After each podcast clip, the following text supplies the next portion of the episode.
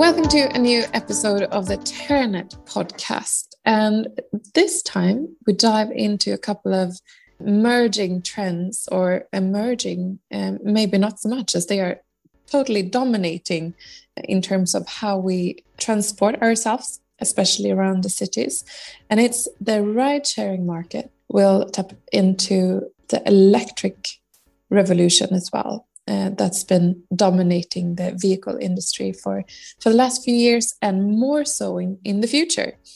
My name is Michaela Berglund, and uh, I'm the CMO of Terranet. And I'm really excited about today's guest, Fredrik Elsater. You are the CEO of Elbilio.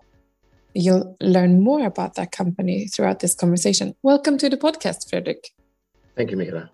Fredrik, you and me, we met, I think it was the first time we were both going to do a speech. And it was uh, for Coop, wasn't it? Correct. And yeah, we we hit it off, so to say, and uh, have been in contact since. You've had quite a journey. You established the Drive Now business in Sweden, which was the the car sharing part from BMW and Sixt. Correct. And now you've picked up a new role. You've been you've been working as a management consultant, especially in this space, I can imagine. But then you've recently started a new role as the CEO of Elbilio. Can you tell me a little bit about uh, your background and how come you thought Elbilio was an exciting venture? Absolutely, Michaela. It's correct. But by my friends, I'm really seen as the car guy. I've been with BMW for more than 13 years. So BMW Sweden with sales marketing, product, and also general manager for the BMW Baltics region. And I really love the car industry and the brand uh, in focus. But then I got the chance to start, as you said, Drive Now, the BMW and Sixt owned car sharing. So that made me leave the car business but stay in mobility. So that's really my where my heart pounds right now. I started from scratch in Sweden, even though Drive Now was established in a couple of other markets already. Made it for three years until BMW decided to close down a few cities. Unfortunate, but maybe we'll come into that of the financial hurdles of starting this kind of business that gave me the possibility to step into Elbilio, a small startup locally here in Sweden for uh, car sharing, or rather vehicle sharing with uh, cargo bikes, scooters, etc. But all of them uh, 100% electric. So I thought I could have much to give and uh, evolve the business. And I, now I have recently moved into the role of CEO for, to make us grow. How do you feel about and why do you think it's so intriguing with the electrical revolution and also uh, the, the car sharing or ride sharing market? And what's going to define it onwards? If we split it in two, if I go back to the car guy, just the, the automotive industry and the shift towards electric mobility, and it's really the catch up effect many many years ago i mean historically 100 years ago uh, there were electric cars but then the combustion engine prevailed and uh, evolved much better. Now we're coming back to the electric car but it's been struggling for quite some time not on the technical side but rather on the uh, maturity of the consumer. Are they willing to to buy? And there are of course three important aspects the the price of the car the range of the car and the time it takes to charge. That's the three things where they meet the customer demands. We have the real tipping point and we're very close to that right now. And that's why we see in, in sweden we had nearly 40% of the new car sales was electric vehicles this year. But still for many consumers or buyers a uncertain market so that goes hand in hand with then the sharing industry, the car sharing. Then you might not need to take the decision on what kind of car you should buy right now, but you can utilize through the, the sharing industry. So that's where I see that it can merge. If you look at uh, the electrical uh, change that's happening, that's a step towards a more sustainable future if you can ensure that the energy that is produced is clean. And if you look at Sweden, I, I picked this data from your website. There are over 4.6 million cars that's um, owned privately, so to say. And of those, hundred thousands of them are actually parked 23 out of 24 hours every day. Absolutely. It's, it's starting to be widely known statistics that the, the, the average car is stands still for 95 or 95 plus percent of the time. But historically, the the car has been the the one solution for your individual mobility to get your uh, daily needs to work. And also in many countries it's been a status symbol. But all this is now starting to shift again because of cost. It's more and more costly to have the car. And on the other side of the scale you have more and more really feasible solutions that can uh, supply you with the mobility you need from a, from an overall perspective, the ride sharing market, I read that it was valued around 73 billion US dollars in 2020 and is expected to grow and more than double, almost triple up up until 2026. What do you think is going to make that change now for us? Uh, actually, what's going to make us sell our car and go with a ride sharing experience? The answer is twofold, or rather short term and long term. As widely known, Bill Gates said that we underestimate, we overestimate the magnitude of change in short term, but we underestimate it on the long term. I'd like to add to that my personal opinion is I am a firm believer of the the gray in a positive sense, meaning the world will not be black or white, on or off, uh, own your car or no one owns your your own car. So there will be a gray area. Coming back to your question, then, what what will make us sell our car? I think for the foreseeable future, many will own a car.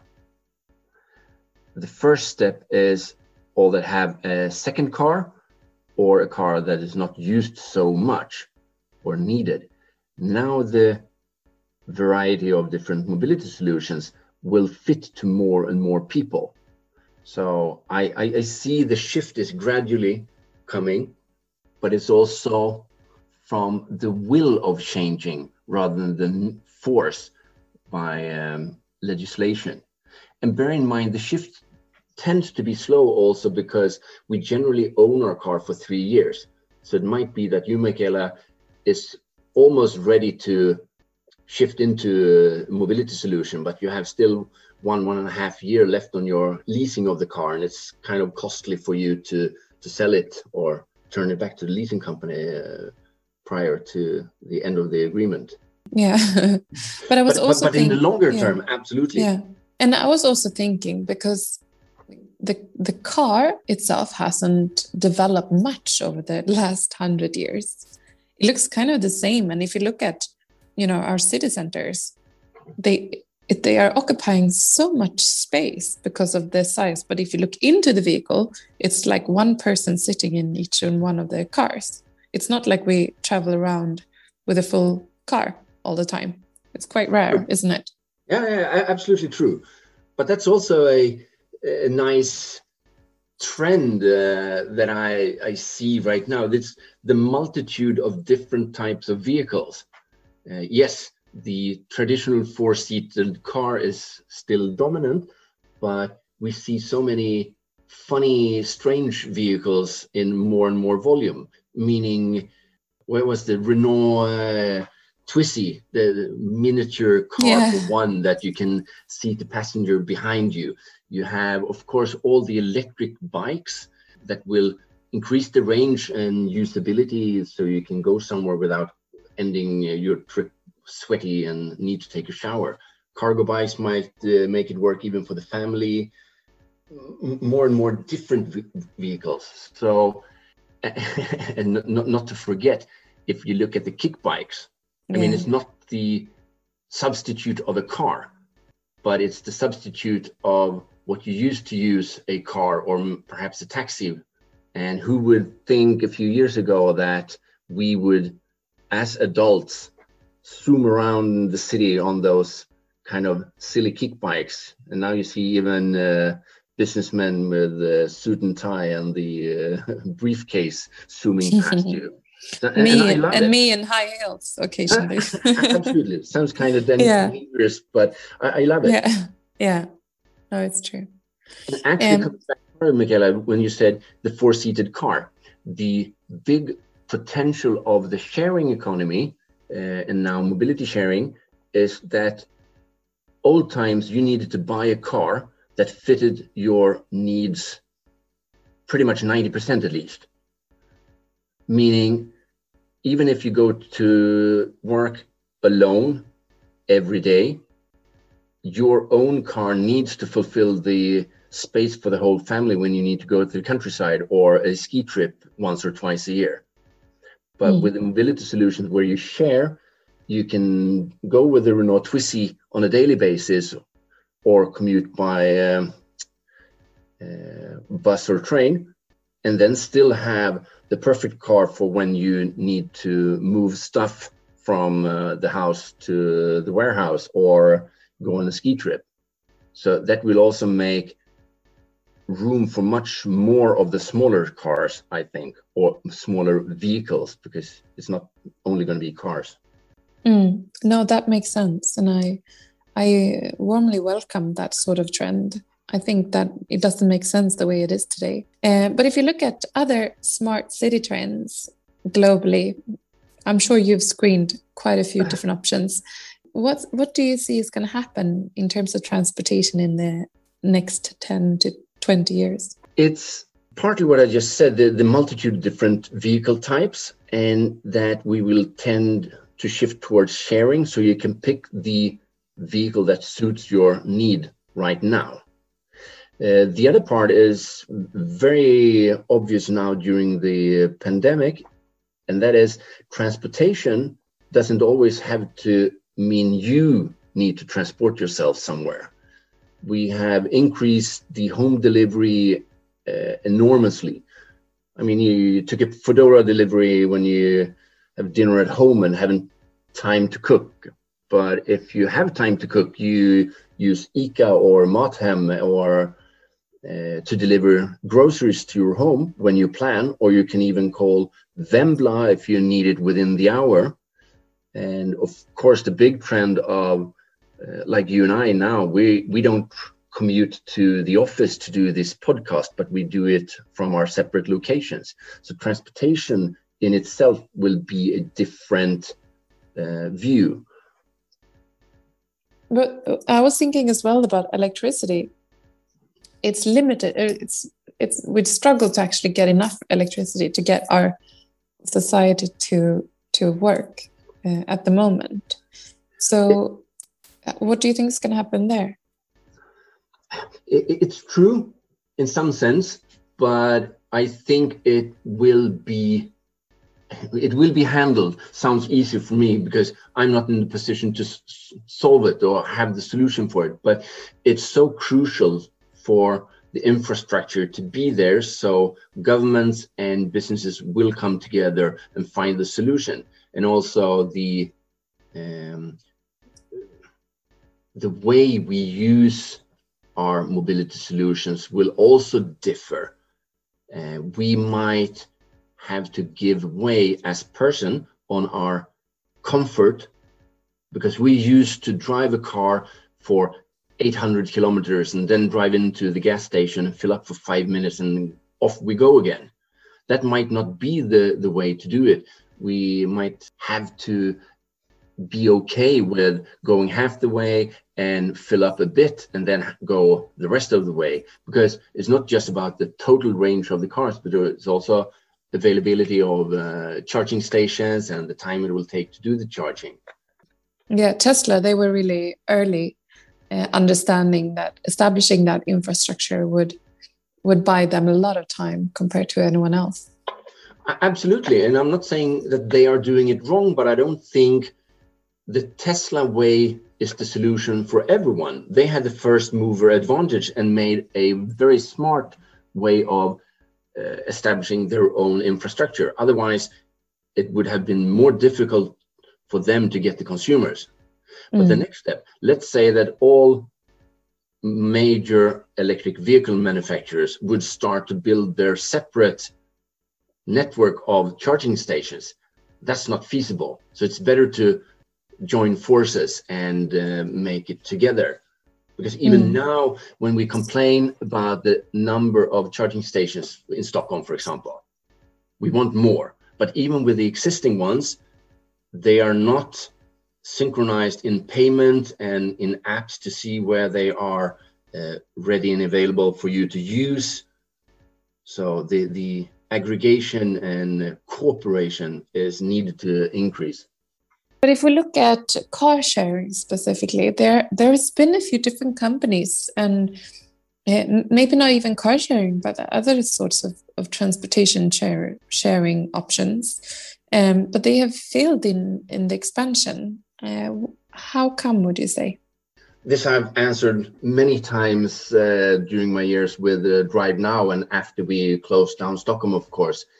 Failed is depending on how you see on it, uh, more than how much are you willing to invest in this new market before you reach the break even point? Because with car sharing, like many other businesses, the crucial KPI is utilization. How much are the car ne- uh, used?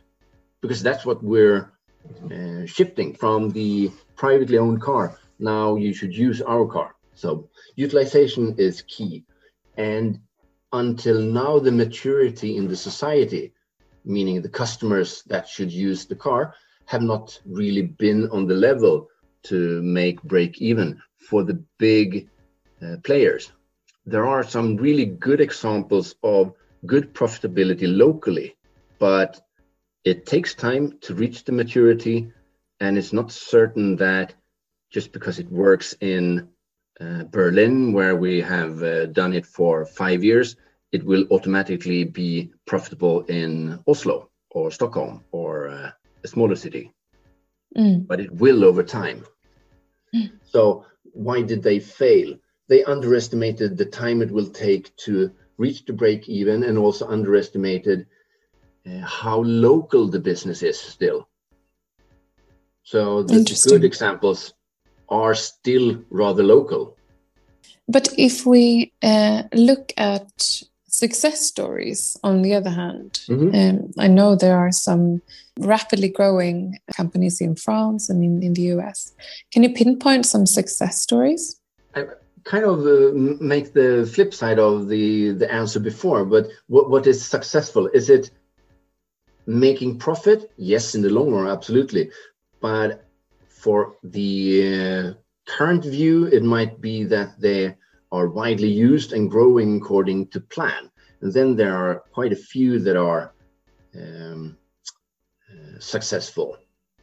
Because, as I said a mo- moment ago, it takes time to create the momentum in the market because this is a new emerging market. It's not existing.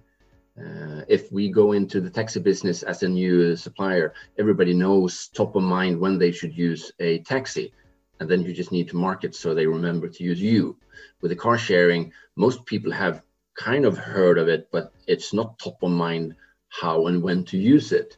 So it takes mm. more time.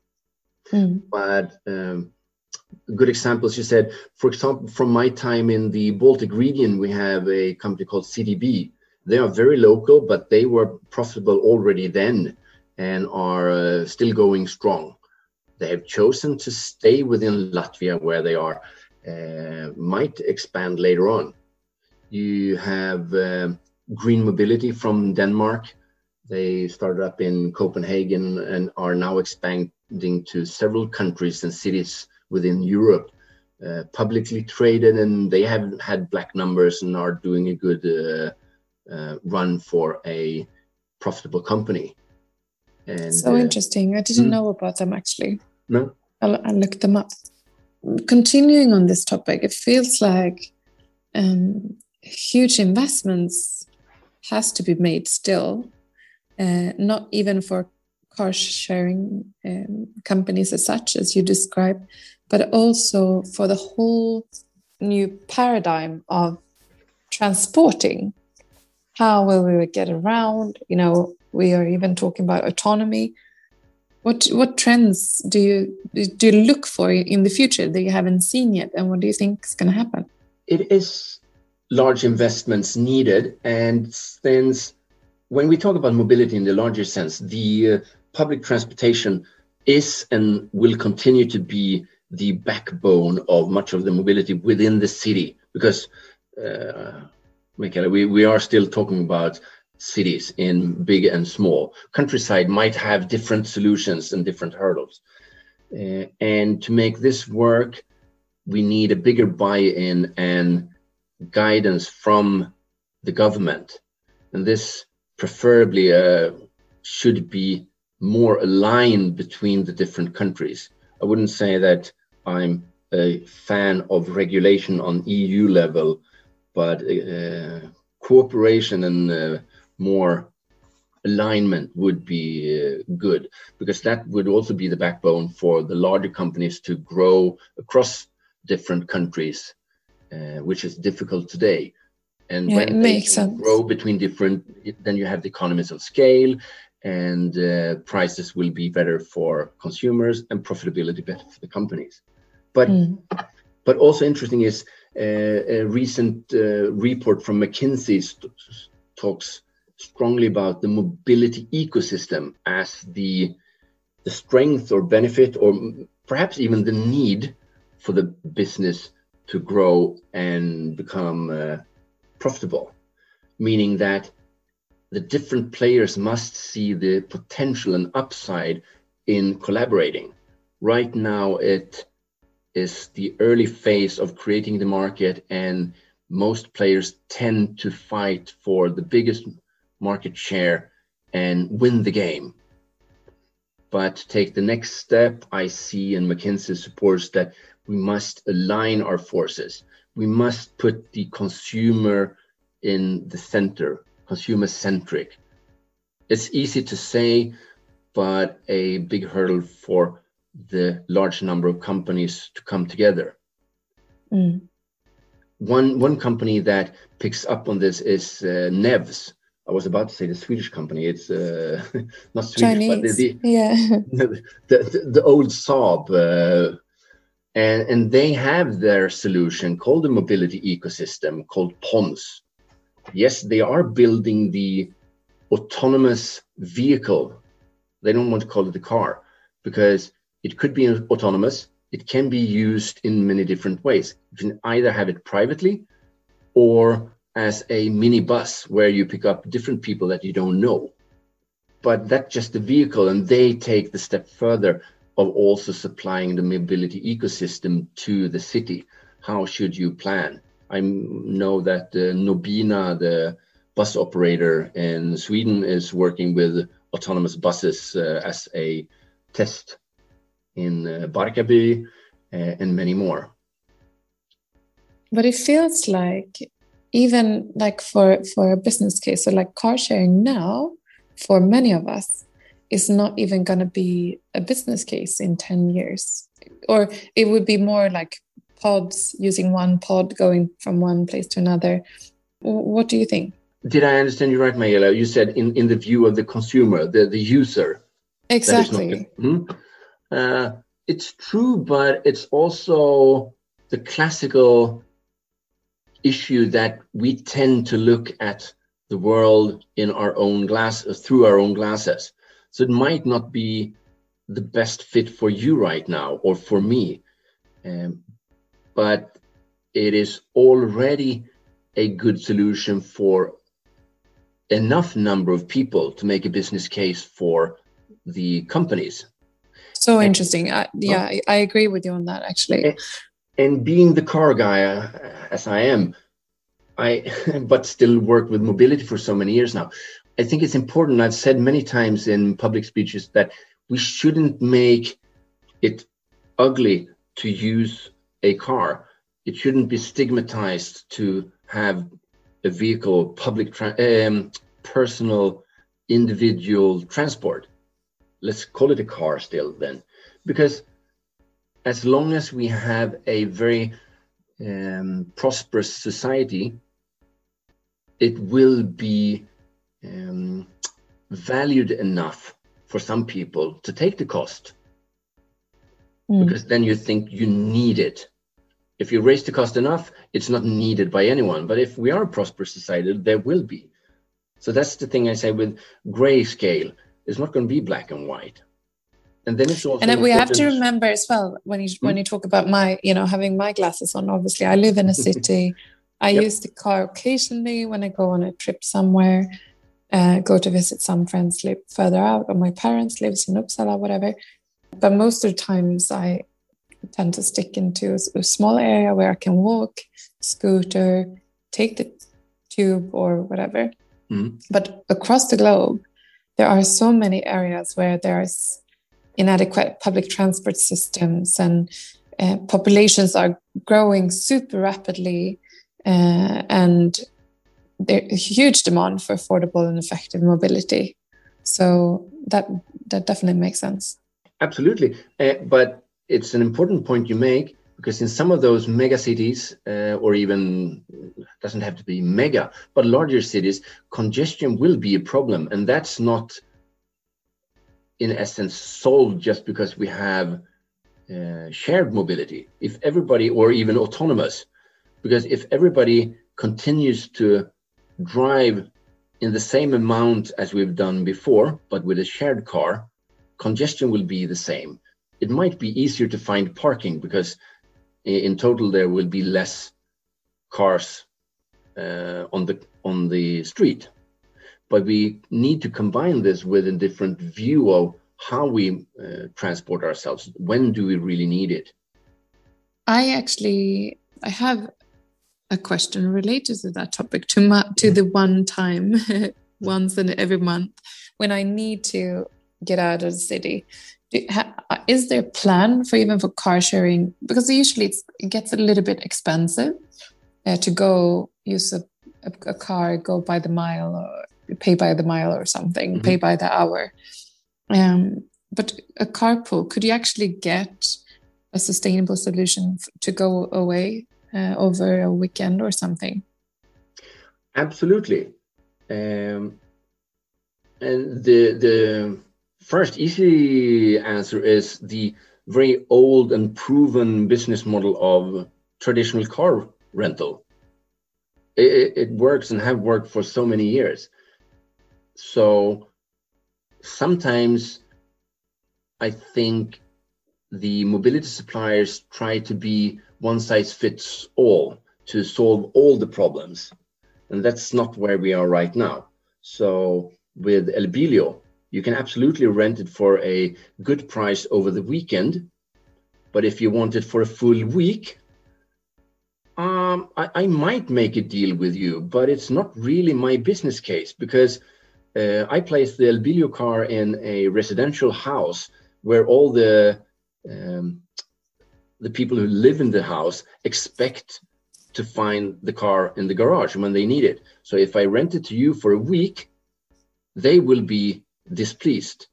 So then it's better for me to even tell you, let's, Michaela, go for the rental car. They mm. have set up their business for that and will give you a better price and will keep the rest of the customers uh, more happy than if I give you the Elbilio car for a week. But it's not, again, it's not black or white. Of course, we will do it. With Drive mm. Now, we had some good solutions where you could pick up the, the car on the street and we had a cooperation with Kungsberget, so you can go directly to Kungsberget and go skiing for a day, included with the ski pass. that sounds brilliant. I was in in Riksgränsen last last weekend, and that actually that was the first time in a long time where I rented a car uh, to get from the airport to there. Really nice, but quite far to to go if you need to go by car from Stockholm. Yeah, definitely. hey, Fredrik, thank you so much for this conversation. I really enjoyed it.